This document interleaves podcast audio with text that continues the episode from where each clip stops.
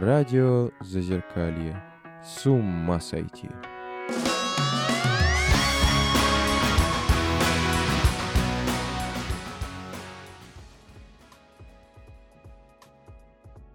Всем привет, на связи Радио Зазеркалье, и мы начинаем наш первый после новогодний выпуск. И мы начинаем прям с хорошей темы, которая нам всем очень-очень-очень сильно нужна. Это тема расслабления и баланс.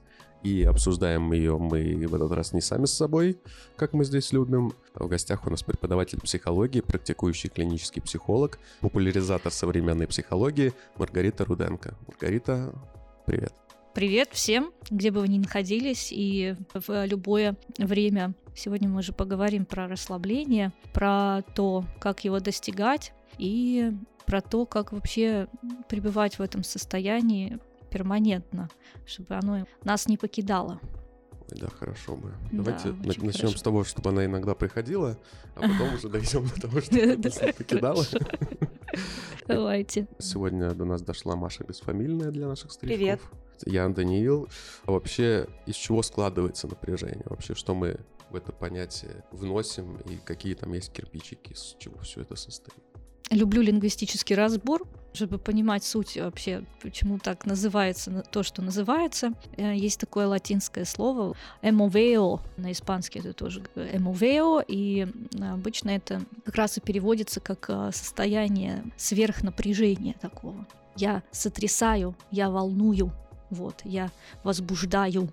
Вот, то есть это такое состояние, напряжение нашего тела, наших мышц, нашей психики, которое более интенсивно, чем обычно. Вот есть эмоциональный фон, допустим, ну то есть это такое состояние, которое мы можем описать как ровное. Я просто существую, я живу, мне хорошо. У меня спокойное состояние, мои мысли спокойные, они не бегают туда-сюда, как таракашки мои мышцы расслаблены, у меня нормальный ровный эмоциональный фон. А есть тут эмоциональное напряжение, это мобилизация всех наших ресурсов, которые нам необходимы для решения какой-то задачи. Иногда, конечно же, этот механизм нарушается, и чуть позднее мы его затронем подробно у нас теперь последние полвека урбанизированная страна, и как бы большинство людей живут в больших городах, mm. некоторые даже как мы в мегаполисах. Можно ли как-то вообще измерить, насколько э, уровень напряжения в больших городах высокий, как-то выше нормы? То есть можно ли как-то измерить этот уровень? Уровень стресса. Да, или вообще как прикидано, какие-нибудь британские ученые сказали, что люди в да. больших городах больше нервничают. Есть разные тестики, где нужно отвечать на вопросы. Например, есть CAS-D, шкала тревоги и депрессии, достаточно короткая, которая показывает, ну, как, в каком вы сейчас а, актуальном состоянии, насколько оно глубоко. Но, опять же, это такая формальная шкала. Можно посмотреть уровень напряжения, как ни странно, я замечала из своей практики, по личностным опросникам. Есть такой опросник СМИЛ или СМОЛ, личностный многофакторный опросник, то есть много-много факторов туда включается, в том числе жизненная ситуация, где мы можем посмотреть уровень выраженности каких-то черт наших характерологических. Если они выходят, так сказать, за рамки нормы, то можно говорить о том, что есть признаки какой-то дезадаптации. Правило, они возникают тогда, когда наше эмоциональное напряжение уже не поддается нашему контролю. Значит, мы испытываем очень длительный, длительный стресс. То есть э, в любом случае стресс это следствие, а эмоциональное напряжение это причина. Ну, то есть оно длительное, длительное и настолько длительное, что начинает не мобилизовать наши ресурсы нашего организма, а там, да, не приводить нас в такое в кратковременное состояние бодрости, которое позволяет нам сделать что-то быстрее, чем обычно, да, а наоборот а, идет спад психической активности, неустойчивость внимания появляется. Из-за неустойчивости внимания у нас а, страдает как кратковременная память, то есть это память на такие текущие события, которые нам прямо здесь сейчас нужны. То есть мы такие рассеянные становимся, нарушается сон, качество сна нарушается, и вот он порочный круг, э, когнитивный процесс нарушается, соответственно, стрессу мы противостоим хуже. Есть это такое постоянное напряжение, которое в какой-то момент уже такое стало привычным, и человек в нем постоянно находится. Да, иногда, да не иногда, а что-то вот заметила, сейчас все больше и больше приходят людей, которые настолько долго находятся в состоянии стресса, он называется дистресс.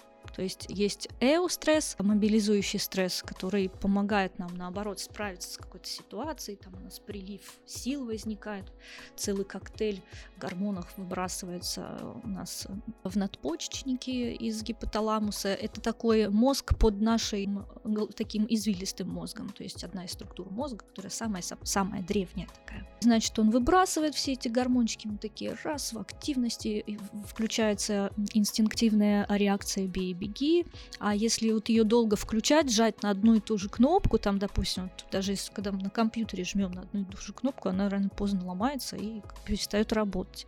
И идет спад психической активности, но иногда организм нам дает сигнал, а мы понимаем, что социальная ситуация не позволяет нам учесть сигналы организма, нужно их игнорировать. Возникает защитная реакция, которая как бы отключает вообще распознавание наших каких-то негативных эмоций и нашего внутреннего и телесного дискомфорта, то есть физического, физиологического и эмоционального. То есть э, человек перестает распознавать то, что ему плохо, Это чтобы просто функционировать дальше. Одна из моих основных проблем, которые mm-hmm. работают в хронической боли, Сейчас я это реже использую, но тем не менее, как раз вот это то, о чем вы говорите, что чем больше напряжения, тем хуже ты распознаешь сигналы внутреннего своего дискомфорта. То есть, если я, например, когда у меня сильно болело, я в это время я стараюсь пройтись, и я и скажу быстро, потому что я, когда хожу быстро, чуть-чуть диссоциируюсь mm-hmm. от своих ощущений, они становятся меньше. То есть я тупо не могу медленно идти, потому что мне будет очень больно. Да, кстати, диссоциация — это один из uh, таких защитных механизмов психики, который позволяет нам дальше функционировать тогда, когда мы уже, в принципе, не можем, когда нельзя уже делать то, что мы делаем. А, ну, по каким-то внутренним причинам многим нужно там а, работать очень много, там у кого-то много детей, там, например, или еще какая-то жизненная ситуация, когда приходится игнорировать свое собственное самочувствие не очень хорошее и усталость. Это называется, то, что ты говоришь, это психосоматика. Объясню э, нейробиологию психосоматики. Вот у нас есть гипоталамус. К нему там прикреплены еще куча штучек. Э, гипофиз. Ну, в общем, он выглядит очень странно. Он похож на какую-то туфлю женскую, там с каблучком маленьким в виде гипофиза. И к этой туфле подсоединена, представьте, платформа какая-то вот к туфле, там, где каблучок мозжечок. И недалеко находится от мозжечка, ну, представьте, бантик. Да? А, бантик – миндалевидное тело. То есть это тело, оно а, принимает сигналы тревоги, то есть сигналы опасности. И вот э, это миндалевидное тело, представьте, что вам э, из этого бантика натирает каблучок. Э, очень он сильно стимулируется. А в этом каблучке происходят э, э, гормональные процессы. Если представить, что вот этот гипоталамус это фабрика какая-то в Китае по производству разных-разных китайских нужных и ненужных, но, но очень желаемых на Wildberries вещей, да, и вот она слишком много предложение превышает спрос, слишком много этих гормонов да, вырабатывает, и вот они поступают к нам в щитовидную железу, все знают, что такое щитовидная железа, это регуляция нашей иммунной системы, нашей температуры, нашей активности, в принципе, чтобы мы чувствовали бодрость. И вот э, это первый пункт, да, там, в, пункт сбора на склад, короче, при, приходят, значит, вот эти посылочки, да, потом они дальше отправляются на пункты выдачи Wildberries или Озон, называемые называемые надпочечниками. Ну, надпочечники, то, что над почками находятся, да, там вот, наверное, очень легко все понять. И в этих надпочечниках гормоны стресса такие вот эм, в виде посылочек скапливаются, значит, и их больше, чем э, тех гормонов, которые э, наоборот нас а, приводят в состояние спокойствия. Там серотонин, допустим, какой-нибудь окситоцин при обнимашках. Вот окситоцин — это такой социальная посылочка, социальный гормон. То есть он э, тогда вырабатывается, когда мы контактируем с другими людьми, желательно, которые не токсичные, а наоборот, которые нам помогают. И вот э, баланса-то этого меньше, серотонин что-то не подъехал, да, там с окситоцином, а тут уже нам кортизол, норадреналин и адреналин прифигачилось, да, и э, бьют они по надпочечникам э, поступают дальше в нашу вегетативную нервную систему. Там разбирают из этой вегетативной системы, значит, допустим, пункты озона это будет парасимпатическая, это система нервное спокойствие, да, там, а пункты Вайлберис... это, да, это Это симпатическая система, которая нацелена на мобилизацию, на возбуждение. Она отвечает возбуждением на, внешние раздражители. Там а, симпатическая, парасимпатическая, наоборот, она регулирует успокоение. И получается, симпатика у нас стимулируется, то есть мы все время в состоянии возбуждения, напряжения какого-то. Парасимпатика у нас не работает. Так начинается нарушение сна при стрессе. Нарушение сна мы можем не замечать, просто э, самое начало это когда мы просто просыпаемся не бодрые, как будто не доспали, вот потому что нарушаются циркадные ритмы сна. Что такое циркадные ритмы сна? Это такие ритмы, представьте барабанную установку, и там есть э, разные способы побарабанить на этой установке. Вот есть, например, джаз или блюз такой легкий, легкий, расслабляющий. Та-та-та, та-та. И вот чтобы на этот ритм перейти, э, нам необходимы сигналы какие-то, ну или наоборот их отсутствие. Допустим, перед сном мы уже не будем себя дергать, включать громкую музыку, настраивать на бодрость, ну, включать много так света. И делают люди, когда они в стрессе, им хочется включить музыку Сбросить, пободрее да. или какой-то ужастик, и в итоге человек сам себя еще больше возбуждает и уже еще больше добавляет себе бессонницы. Ну, я по себе просто даже сужу. Ну да, да, хочется сбросить, верно, согласна. Но это не очень верный ход. Интуитивно хочется нам сбросить, мы не знаем, как это сбросить. Сбрасывается э, кортизол там с адреналином, который направлен на то, чтобы мы мобилизовали свои силы и были в активности, то есть куда-то би, би, бей или беги, да, а мы себе как-то э, реакцию замирания вырабатываем, какую-то неестественную, за что платим. Это не очень такой хорошей монетой. Соответственно, хочется подвигаться, покричать, попеть, там, ну, вот эти вот все вещи.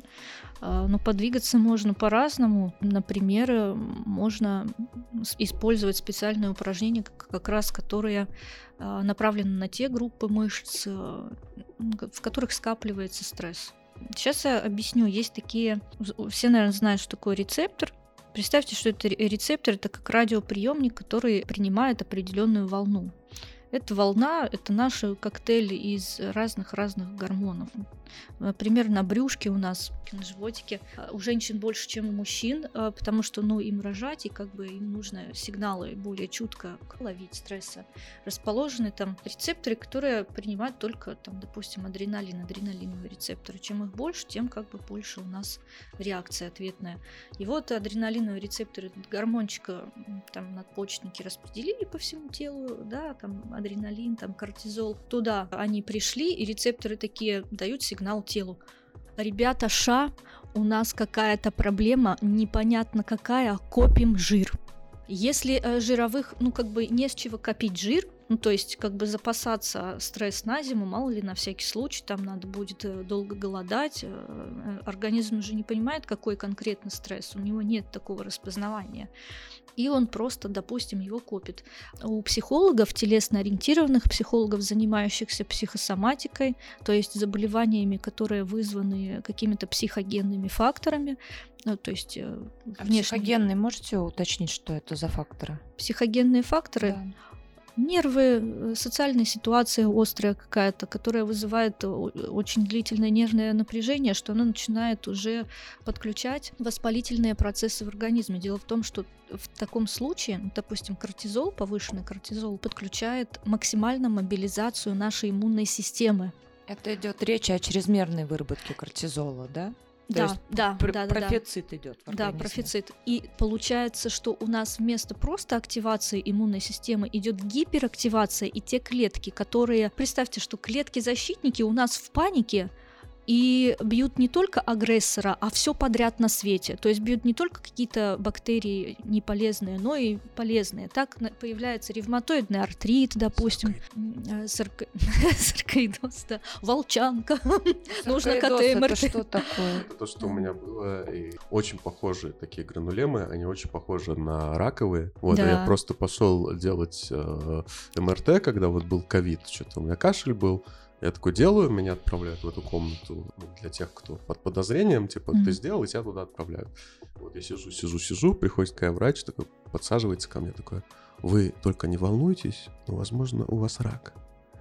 Ну, ничего себе. Ну, такая история, это уже года три было назад, много чего Вот так хорошо посмотрели, обычно не всегда так. Ну да, посмотрели хорошо, потом была долгая эпопея, когда они 10 тысяч раз проверяли, потому что это все делалось биопсию, и так это похоже на раковые клетки, то как саркоидоз это диагноз исключения. Mm-hmm. Вот, то как бы и ну, нужно точно удостовериться, что это точно не рак. Вот, и это очень долгий был процесс, плюс я там думал, что это связано с моим... В общем, там было много чего интересного. Ну, в общем, да, это тоже такое аутоиммунное заболевание, о котором вы и mm-hmm. говорите.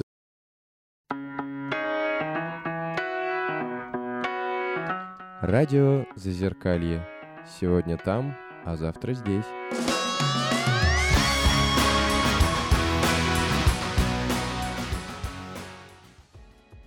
Слушайте, у меня вопрос. Я все-таки занимаюсь именно хронической болью, потому что mm-hmm. э, и с терапевтом именно по хронической боли, потому что когда психосоматики я не нашел до конца ответов. Ну, на самом деле там все похоже, что это нейропластическая боль, что уже за много лет уже какой-то определенный путь сложился в голове, что там мозг включает тоже психогенно. Да, Кортизольная дуга называется. Ну, нас, да, да, типа того, да. То есть мозг включает напряжение, да, он, он как бы уже привык. Потом ты смотришь на это напряжение, ты видишь, что там напряжение, значит, там опасность. Это все усиливает напряжение еще сильнее. Вот, и вот эту фигню, ее нужно переучить нервную систему, то есть, чтобы она поняла, что там никакой опасности уже давным-давно нет. Мне это чуть-чуть ближе, но в целом, мне кажется, это похожие штуки. Но mm-hmm. у меня такой вопрос важный. Когда острая ситуация, ну это на самом деле не просто, но когда, условно говоря, когда есть острая ситуация, mm-hmm. тут в целом, наверное, вот если человек пришел к психологу и сказал, вот э, у меня вот такое-то, такое-то, поэтому я нервничаю. И вы, они психологам думают, что с этим можно сделать. Это тоже понятно. Где быть. достать ресурсы внутри себя. Да, где достать ресурсы, как это изменить. А, а что делать, когда это уже действительно... Что делать, когда это уже хронизировалось, когда человек уже в постоянно в этом стрессе, то есть вроде у него уже по жизни все в целом нормально. Mm-hmm. То есть он вроде в каком-то равновесии но при этом он постоянно нервный, постоянно напряженный, он уже, конечно, этого не замечает. Вот. И вот человек вот в этом находится. И то есть непонятно за что браться, как вообще из этого привычного телесного стресса выбраться. Здесь необходимо менять картину мира. Просто э, картина мира это старая, осталась э, установка, которая сформировалась в состоянии длительного стресса, то есть дистресса, да, которая на, напоминает нам постоянно, что жизнь не может быть без проблем. Жизнь э, это всегда напряжение, это всегда какой-то подвох и всегда какая-то жопа. Жизнь не такая, да. Да, да. Нет, я шучу, шучу, да. Так, то, то, то и гляди, сядет на тебя огромная такая мне кажется, вы описываете тоннельное мышление при депрессии сейчас. Да, да, верно. Ну, это такое, э, не факт, что это еще депрессия, возможно, это субдепрессивное состояние, потому что при депрессии мы уже не можем э, себя заставить что-то сделать, да, при клинической депрессии. Ну, там э, можем более-менее базовые вещи, такие какие-то помыться, побриться, поесть, и то не всегда, через раз, а, а в преддепрессивном состоянии, да, там субдепрессивное, то есть это еще чуть-чуть и депрессия, мы еще пока что-то можем делать. И когда мы ощущаем тревогу, напряжение, это еще субдепрессивное состояние. В депрессивном мы уже перестаем его распознавать ну, вот эту вот тревогу, ее и вот это, это состояние. Вот, который часто раньше ставили, тревожно-депрессивная история. Да, да. Есть э, депрессия, сопровождающаяся тревогой, которую мы не осознаем, просто не можем уснуть. Вроде все нормально, ничего такого, ну так не получается вот уснуть у нас. И что-то сердцебиение, что сердцебиение, пойду к этому самому, как его там, кардиологу. Значит, сходил к кардиологу, все нормально, только иногда тахикардия. Причины тахикардии нету, значит, думаем, блин, что ж делать, не спится, идем к неврологу. Невролог э, выписывает какой-нибудь э, антиоксидант по типу фенибута, там, гамк, гамма-аминомасляную кислоту, которая улучшает кровообращение мозга. А кровообращение головного мозга ни при чем, потому что он и так в порядке. Просто э, у нас работает э, наша установка э, базовая какая-то стала, которая глубинная, которая нами не осознается, то есть находится в бессознательном. Это я в опасности буду всегда, допустим. Нет жизни без опасностей, допустим. Нужно быть всегда на чеку, иначе кто-нибудь да подлянку поднесет какую-нибудь. А вот, кстати, вот первое, что вот вы сказали, вот я пока не забыла, задам вопрос, mm. просто очень для меня животрепещущее. Yeah. У меня был такой опыт, ну, не в данный момент, а много лет назад, когда в силу каких-то обстоятельств, там, может быть, даже каких-то физических, там, соматических, да, нарушений здоровья, большого какого-то ритма жизни, я на протяжении года, ну, находилась в таком стабильном напряжении нервном. И так как это было долго, я уже под конец, ну, через какое-то время после того, как это началось, я к этому привыкла. Я уже забыла, что такое спокойное, расслабленное состояние. Ну, а через год в силу обращений к каким-то специалистам, психотерапевтам, каким-то изменениям жизненной ситуации, у меня это прошло. Мне стало очень спокойно, очень хорошо. Я почувствовала такое вот бестревожное, легкое такое расслаблено, ну вот релакс наступил. Причем этот релакс длился не 10 минут, да, как-то вот случайно мой организм урвал, а прям вот неделя, три дня, ну долго уже, прям я вот чувствую, что-то не то. И вот у меня уже пошла, я помню, такая тревожная реакция на вот это вот внутреннее расслабление и спокойствие. Я думаю, блин, ну это как-то ненормально. Вот у меня, видимо, сохранялась какая-то вот картина мира, что вот надо тревожиться, mm-hmm. нужно испытывать напряжение. И вот это вот расслабление, оно меня Счастливыми как бы вот... быть нельзя. Да, и вот я как раз и хотела спросить, вот этот вот феномен, он имеет какое-то объяснение, как с этим работать, как спокойно реагировать на наступившее, наконец-то, долгожданное вот это спокойствие, как принимать его ну, как данность, что это как бы ну, То есть нормально. гомеостаз у вас наступил, как раз вот возвращаясь к этому вопросу, это состояние гармонии э, всех наших систем, всех наших структур организма, личности, да, а вы его не приняли.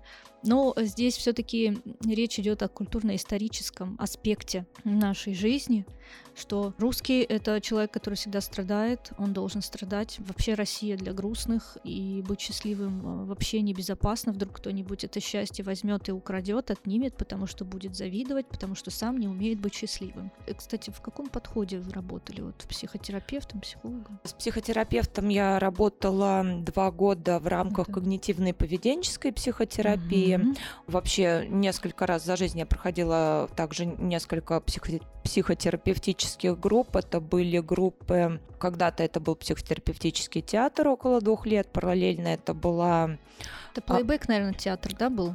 Нет, нет, это был э, какой-то, ну, психотерапевтический театр Марка Бурно. Потом также я ходила к нему, я не помню уже, как называлась группа, когда мы по картинам изучали характеры, и была какая-то такая психотерапия. Плюс у меня была... Психообразование это скорее. Ну, было, да, скорее всего, повышение. если больше такой вот активной психотерапии, mm-hmm. это была также групповая арт-синтез-терапия. Mm-hmm. Вот. Но и, в принципе, если говорить вот о том периоде, о котором я рассказывала, рассказывала, это уже было не в рамках, наверное, психотерапии, не связано на 100%, может быть, с какими-то такими состояниями, с которыми работает психотерапевт. У меня была достаточно стрессовая работа в течение года. И плюс перед этим я работала в каких-то холодных условиях. У меня была затяжная простуда с какими-то последствиями. Очень долго времени я с этим ходила. Потом я дошла до врачей, которые мне обнаружили низкий гемоглобин. Ну, то есть какая-то такая понять, ситуация. Да.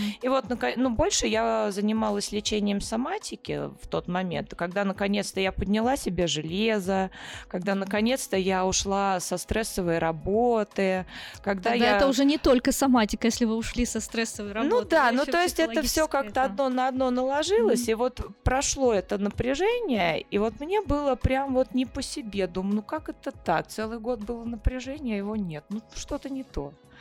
Вот, и я помню, ага. что это вот это спокойствие, к которому мы стремимся, которое должно доставлять нам удовольствие, вот оно наконец-то пришло, это долгожданное облегчение, оно не приносило удовольствия, оно доставляло тревогу и беспокойство, хотя по ощущениям я чувствовала как раз вот это расслабление и спокойствие. До сих пор я не понимаю, ну, этот феномен, с чем это было связано. Ну, я не просто так спросила, в каких подходах, потому что э, все подходы, которые вы перечислили, они работают с состоянием здесь и сейчас, с кризисным состоянием, mm-hmm. когда уже идет снижение когнитивных процессов, памяти, внимания, мышления. Мышление у нас становится такое нецеленаправленное, прыгающее, теряющее суть э, мысли, там, диалога, трудно строящееся. С ним хорошо справляется когнитивно-поведенческая терапия, а с э, нестабильным эмоциональным состоянием хорошо справляются как раз-таки вот такие арт-техники, театральные вот постановки. Плейбэк-театр — это такая штука есть, когда вы проигрываете разные социальные ситуации и пробуете проживать эти эмоции, но уже с опорой в виде своих э, соратников, скажем так, э, согруппников, или как там правильно получается, команды своей, которая вот, э, в, с которой вы проигрываете. То есть вы разделяете эти эмоции и чувства на других людей, делитесь с ними, и уже легче их прожить и переработать. Есть глубинные методы, они могут быть более длительными, временами, местами достаточно неприятными, которые работают над подструктурами да, нашей психики, то есть там работают не только с сознательным, а, не через сознательное к бессознательному, а сразу к бессознательному. И так э, через воздействие на бессознательное регулируют э, сознательное. Это психоаналитические, как правило, такие вот э, методы.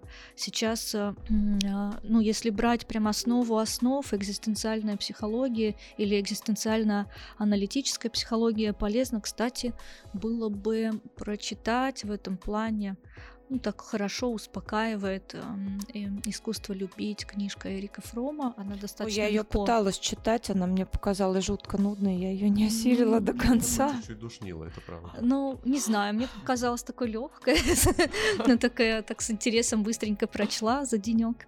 Есть еще э, книга Вообще все книги Виктора Франкла я советую. Ой, вот это что... я все его книги прочитала почти. А, Виктор он очень классный. Франкл, он был в концлагеря, а, это было военное время, Вторая мировая война, и вот он описывал а, то, как... Психолог в концлагере вы Да, да, да, психолог в концлагере, вот он описывал, как э, люди крепли духом, напротив, и многие психосоматические или просто соматические заболевания уходили на второй план, потому что были новые смыслообразующие ценности. Ну, то есть э, то, как мы переживаем разного рода стресс, еще зависит от нашей системы ценностей. Под призмой э, нашего мировоззрения мы оцениваем определенным образом ситуацию. И, кстати, вот на это и направлена когнитивно-поведенческая терапия, что у нее концепт основной такой, что сначала идет мысль, потом реакция на эту мысль. Сначала идет оценка ситуации. Но опять же, если брать экзистенциальный подход, эм, то там все-таки как-то вот двояко это рассматривается. Есть у меня один любимый а, писатель а, и психотерапевт Хорхе Букай. Я очень люблю Испанию, соответственно, испанская психотерапия там такое для меня особенное значение имеет. Э, у него есть великолепная небольшая книжка для людей занятых, как говорится, «Море эгоиста». И вот там он э, разделяет понятие страха и испуга. Он, то есть он делит вот эту вот реакцию на внешний раздражитель, на испуг. То есть это ответная реакция на внешний раздражитель. Там я, допустим, стукнула по столу, и кто-то вот такой, что это? Как наши зрители, слушатели сейчас. Да-да-да-да-да. Вот, наверное, кто-то из вас дернулся или там покривился, думает, блин, что это такое? Это был испуг. Допустим, ну, вас это мобилизовало на какое-то короткое время, вот такие аж проснулись такие, смотрите, что за фигня там произошла у них, да. Дальше а, он описывает такое явление, как страх. Это ответная реакция на выдуманный э, раздражитель, то есть на следующий раз вот э, слушатели, которые сейчас э, наш эфир воспринимают на всеми своими э, внутренними органами восприятия. Они будут, ждать, что, когда вы говорите, они будут вы в ожидать. Момент бахнете по столу. Да, да, то есть какое-то время они еще будут в активности, потому что думают, блин, сейчас опять еще стукнет, баба дурная. Что за психолог тут вообще? А, а что будет происходить, если, допустим, мы возьмем какую-нибудь ситуацию дома, когда там какой-нибудь, допустим, родственник вот регулярно что-то такое делает, и получается, мы постоянно будем дома, или там, допустим, то же самое домашнее насилие или эмоциональное насилие, мы, получается, постоянно будем дома в этом напряжении, потому что мы привыкли, что человек, вот, который с нами живет, он в любой момент, условно, может бахнуть по столу. Тут интересный вопрос, почему мы э, с, этим ничего не делаем, почему нам кажется эта ситуация безвыходной, почему мы находимся в такой ситуации, почему продолжаем находиться. Э, это, это уже решение э, будет, а это, ну там, допустим, не, я просто хочу как, как это формируется просто. А, сейчас объясню. Есть такое э, классное новое новое направление в России, оно тоже начинает развиваться, проводятся исследования по нему в России тоже. Несмотря ни на что. А, значит, э, есть э, такое направление, э, вобравшее в себя и психоанализ, и гештальтерапию, которая про здесь и сейчас, про отреагирование эмоций и чувств. Это вот как в плейбэк-театре, только поглубже. Это схемотерапия. Она направлена на то, чтобы выявить определенные паттерны поведения, которые зиждятся на наших внутренних установках. Какие-то из них глубинные, какие-то такие вполне себе сознательные. Мы понимаем, что они у нас есть, и мы не готовы с ними расставаться. И их сейчас около 18. Они формируются через культурно-историческую сферу жизни, то есть через воспитание. А, есть воспитание, которое является текущим, да, там в конкретной семье, а есть еще то, что на нас влияет э, через поколение, то есть семейная родовая история, она включает в себя целиком и полностью бессознательные процессы.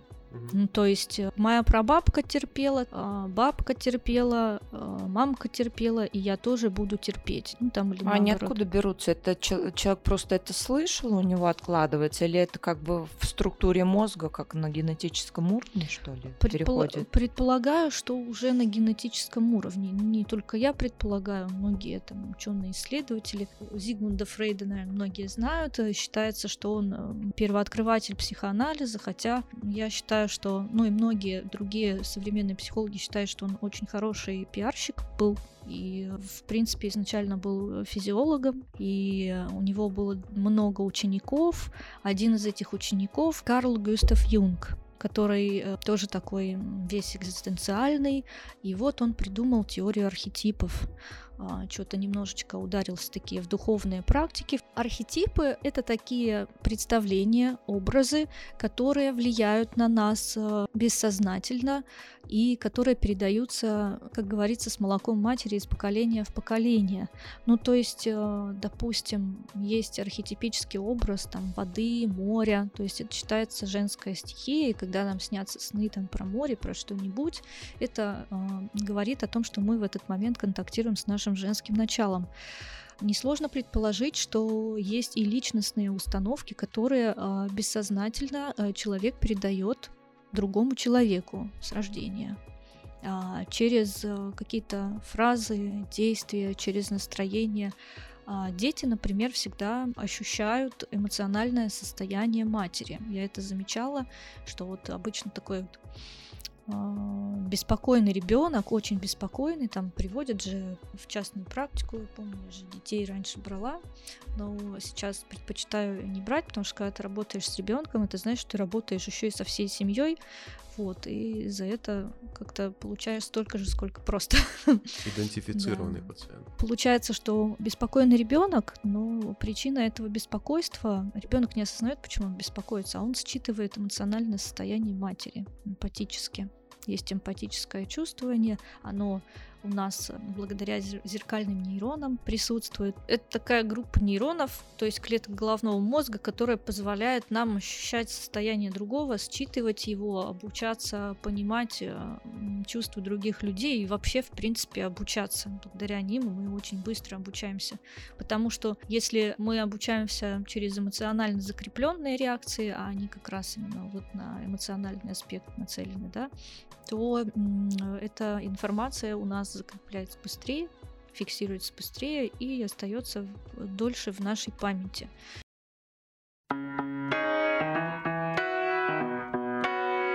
Радио Зазеркалье. Это нормально.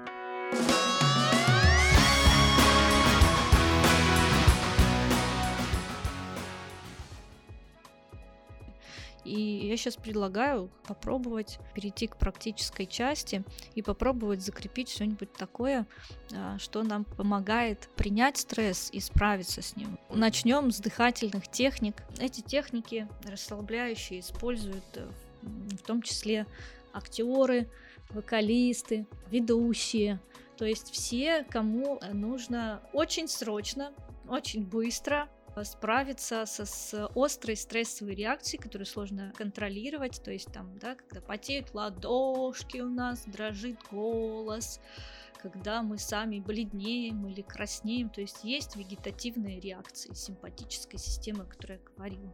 Первое, что стоит э, понимать и осознавать, это то, что наше тело передает нам также сигналы, как и мы сигналы нашему телу, то есть через свои мысли, да.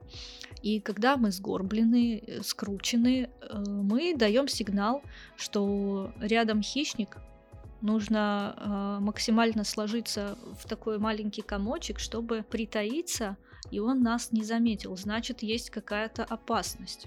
То есть, э, да, вот если мы так будем делать, то мозг будет думать, «А что опасность какая-то. Угу. Разве вот, например, поза эмбриона не способствует успокоению?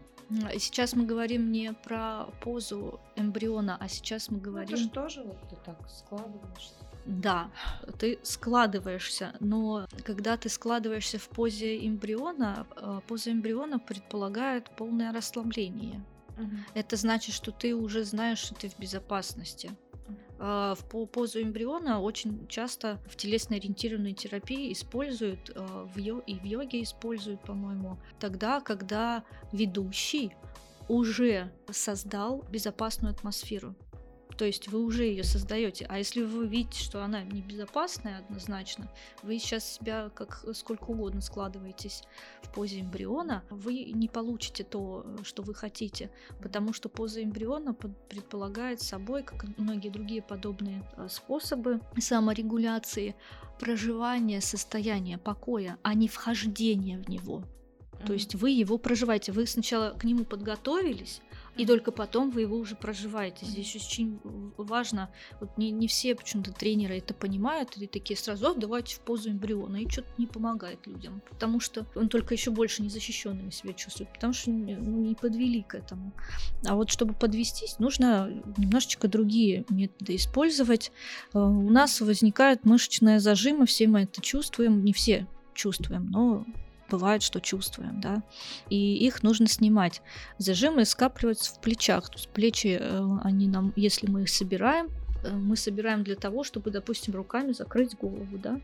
Иногда это движение происходит не до конца, мы просто их собираем то есть э, обезопасить себя.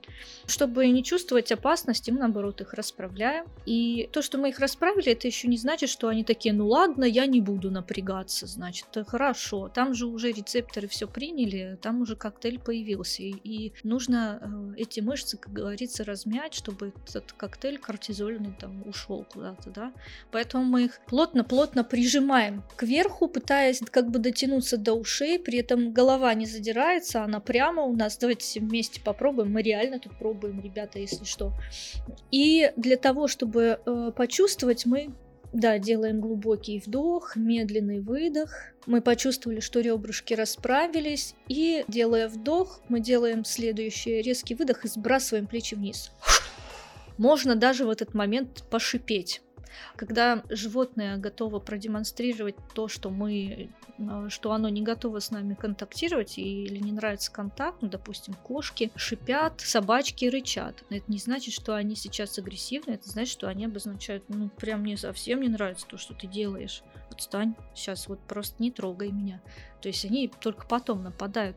И мы здесь можем обозначить бессознательно готовность к тому, что если что, мы сможем выйти из ситуации, мы здесь главные в этой ситуации. Мы не, не ощущаем опасность э, никакую. Мы наоборот э, готовы сами быть опасностью. Вот так вот наоборот сами проявить э, агрессию как форму активности. Потому что многие почему-то негативный контекст э, понимают, э, когда говорят про агрессию. А агрессия а, это все-таки позитивное что-то. Агрессия это как форма активности.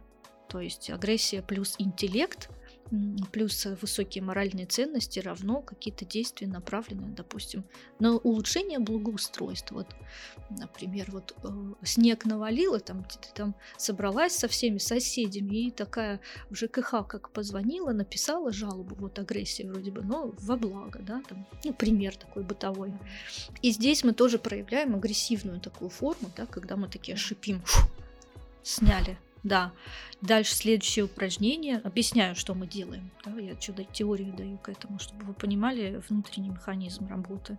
Мы можем э, сделать очень прикольную такую штуку во время стресса. У нас э, между правым и левым полушарием э, идет ссора. Что-то они не хотят друг с дружкой общаться. Из-за этого э, деятельность наша замедляется или напротив становится хаотичной. Мы запинаемся, там э, не можем сообразить, как быстро выйти из ситуации. И значит, мы можем делать так называемые дезавтоматизированные действия.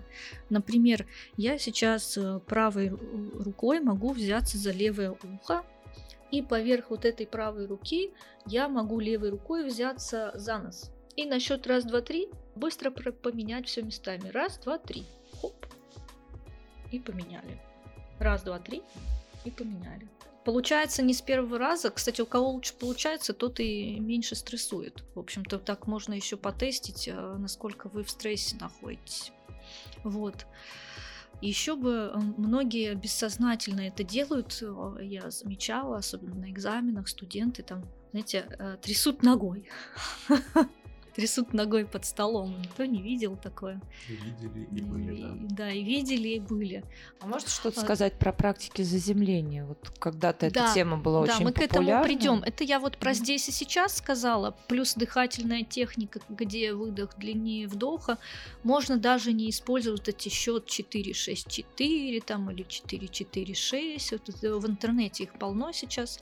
А просто важно запомнить в дыхании э, принцип, когда вы в вдыхаете, вдох должен быть меньше, чем выдох. То есть выдох должен быть плавнее, медленнее.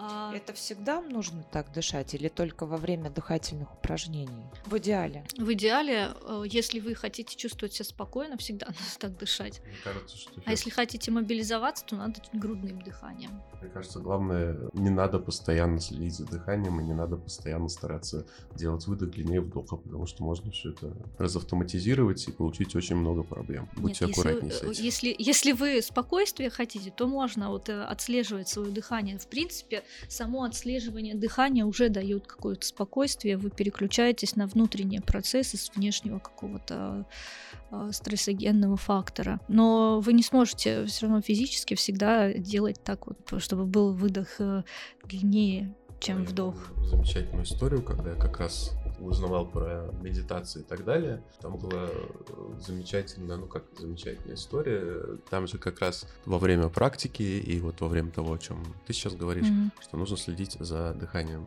Очень многие новички слишком рьяно это делают, и там была история мужика, который постоянно следил за дыханием. Но если ты хочешь это контролировать, то все, хорошо, контролируй. И это вышло из автомата, и он автоматически постоянно на это... То есть он забыл, как, как бессознательно дышать.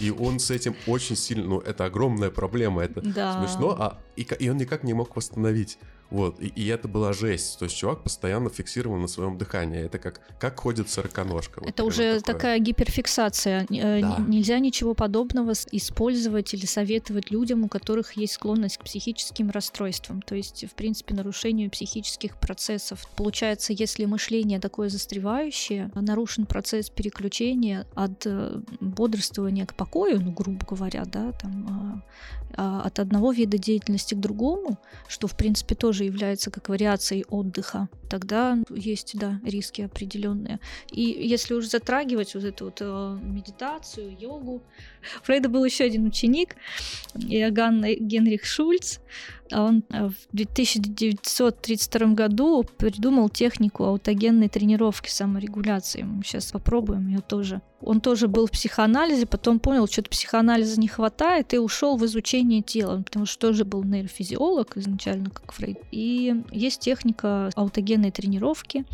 то есть техника самовнушения по Шульцу. Многое украдено из так называемой йога-нидры. Кто-нибудь слышал? Да, я практиковала одно mm. время прям очень долго. Там даются определенные установки, образы, которые необходимо либо проговаривать, либо представлять. Но ну, в случае Шульца сам пациент или клиент проговаривает их. Но можно и не проговаривать, а там внутри себя это говорить. И смысл заключается в том, что мы находимся в расслабленной позе, желательно это лежа, мы лежим на спине, и нам даются такие медленным, расслабленным, таким релаксационным голосом разные-разные установки. Мы просим обычно пациентов или клиентов переключить свое внимание на разные участки тела представляется самый такой э, наилучший воспринимаемый образ в виде какого-нибудь золотистого шара, который нас э, окутывает теплом, дотрагиваясь до кончика пальцев, переносим внимание на кончики пальцев. Вот он, а, этот шар переносится с одной руки в другую, а, или поднимается вверх от брюшной полости, солнечного сплетения через щитовидку, шею, кончику носа, остается на кончике носа, носик нагревается, и вот эти вот ощущения тепла, легкого расслабления растекаются по всему лицу, расслабляются мышцы лица. Обычно в это время играет приятная музыка, я использую такую летающую тарелку Ханг, называется. Она издает высокочастотные звуки, которые подключают максимальное количество клеточек головного мозга. Импульсы электрические выравниваются, потому что это как, как э, в напряжении лампочек да, вот, которые вот над нами сейчас, и по ним идет электричество, да, оно поступает туда, плавно. Если бы туда поступало резко, некоторые лампочки бы пользовались, если недостаточно, мигали бы. Также между нашими клеточками головного мозга, нейронами, есть э, передача нервных таких электрических импульсов. Вот эти импульсы заключаются в том, что представьте корни деревьев, там э, есть э, такой крупный, крупный корень, от него идет мелкие отростки, да, и во время стресса наш нейрон, то есть корень дерева, может э, перенапрягаться. Есть аксон, это длинный такой отросточек, основной корень такой длинный, а есть от этого длинного корня мелкие отросточки дендриты. И вот эти дендриты, они перегорают во время стресса. А, но мы способны восстанавливать клетки нашего головного мозга, это медленно происходит, но они восстанавливаются или образуются еще новые. И вот когда мы делаем такие релаксационные методы, вот эти электрические импульсы, они начинают проходить мягко, равномерно, вот как э, по мосту мы можем бежать, да, э, бывают же такие навесные мосты, знаете, которые еще шатаются, такие пластичные. Вот у нас нейрончики, они тоже пластичные, они разных форм, разных размеров могут быть, а, как созвездия, тоже могут быть разные. Представьте, что наш головной мозг, особенно вот э, извилины головного мозга, это такое звездное небо, где по-разному расположены звездочки и созвездия. Какие-то сгорают, какие-то новые появляются, рождаются звездочки. И вот новые звездочки рождаются, когда мы воздействуем э, на, на наш мозг мобилизующе. То есть вот методы релаксации, музыкотерапия, арт-терапия. Если брать аутогенную тренировку, то мы, снижая вот этот уровень стресса, мы помогаем восстанавливать психические процессы, когнитивные процессы и формировать новые, то есть новые связи, направленные на успокоение, альтернативу. Старую связь мы, может, э, старая связь у нас не перегорит, она как бы сформирована, она сформирована еще с детства, но эта тропинка может зарасти, потому что мы будем пользоваться альтернативной, новой, где новые личностные установки, допустим, аутогенной тренировки. И у каждого специалиста ну, своя направленность. Я предпочитаю давать установки, направленные на работу с внутренним ребенком. Все равно вот есть э, основной там, да, метод, а есть мастер, который его применяет по-своему. То есть у каждого психолога это по-своему. я вот обычно разговариваю с внутренним ребенком, когда я направляю внимание на, на любовь к себе, потому что я единственный человек, который знает, как я хочу, чтобы меня любили. Я предлагаю представить разные образы. Мы можем потом в конце аутогенной тренировки э, обсудить их. Ну, то есть, э, какие зашли, какие не зашли. Вот, какие-то предлагаются самими э, клиентами, пациентами, и потом мы их используем. Вот, я помню, как-то зашел образ печенюшки. Представьте, что вы разламываете печенюшку, и вместе с этой печенюшкой проглатываете много-много энергии, тепла, любви, материнской любви. Ведь кто-то же испек эту печенюшку. Такую самую-самую вкусную домашнюю печенюшку. Вот тут кому-то вот прям зашла эта печенюшка хорошо на аутогенной тренировке мы не просто переносим внимание там, на разные участки тела, учимся их расслаблять, там рука расслабляется и так далее, а мы как бы это делаем с любовью, с посылом, что любовью, заботой о себе. А, там можно себя погладить и так далее. Вот недавно а, с коллегой придумали такую штуку интересную если отходить от аутогенной тренировки как метода релаксации, есть популярный такой латиноамериканского, конечно, направления танец бачата. Это целая культура в танце. Многие вот такие вот достаточно откровенные танцы сексуализируют, но для этого придумана целая культура. Невозможно вести партнершу, если партнерша не захочет а, трогать партнершу, э, если она не захочет и так далее. Как То есть танцевать тогда. А есть есть пришла и не в хочет. этой культуре есть методы обозначения. Ты э, смотришь на партнершу, прямой взгляд. Если э, ты видишь легкий кивок, значит, ты можешь подойти. Это придумано еще давно, чтобы не опозорить кавалера перед своими там другими там друзьями, да, перед господами, а, ведь он подойдет, и он скажет, ну там отстанет меня. Вот придуман был вот такой легкий кивок, еле заметный. Это представьте, как чутко нужно относиться к человеку, насколько нужно на него уже настроиться, чтобы это заметить. То есть это э, развивалась некая чувственность, умение ощущать э, эмоции другого человека. Вот уже в этой культуре развивалась. Развивалась эмпатия. Да, эмпатия. И движение там максимально нежное и легкое прикосновение. Там вообще мы не, не, не хватаем, как многие такие хватают и повели. И вот э, в бачата-терапии, в принципе, там есть движения такие танцевальные, которые очень похожи из, танц... скажем, из движений телесно-ориентированной терапии, которая была придумана Вильгельм Рай... Райх, да, Вильгельм Райх. Вот. А он же тоже понабирал из разных направлений, и вот в бачате тоже очень много таких движений, которые направлены на контакт, на умение контакт наладить с другим человеком, чувствовать его, чувствовать свои границы и его границы, а, правильно контактировать с границами другого человека и чувствовать себя. Потому что если ты не почувствуешь, как ты себя чувствуешь, ты не сможешь почувствовать другого человека. Так.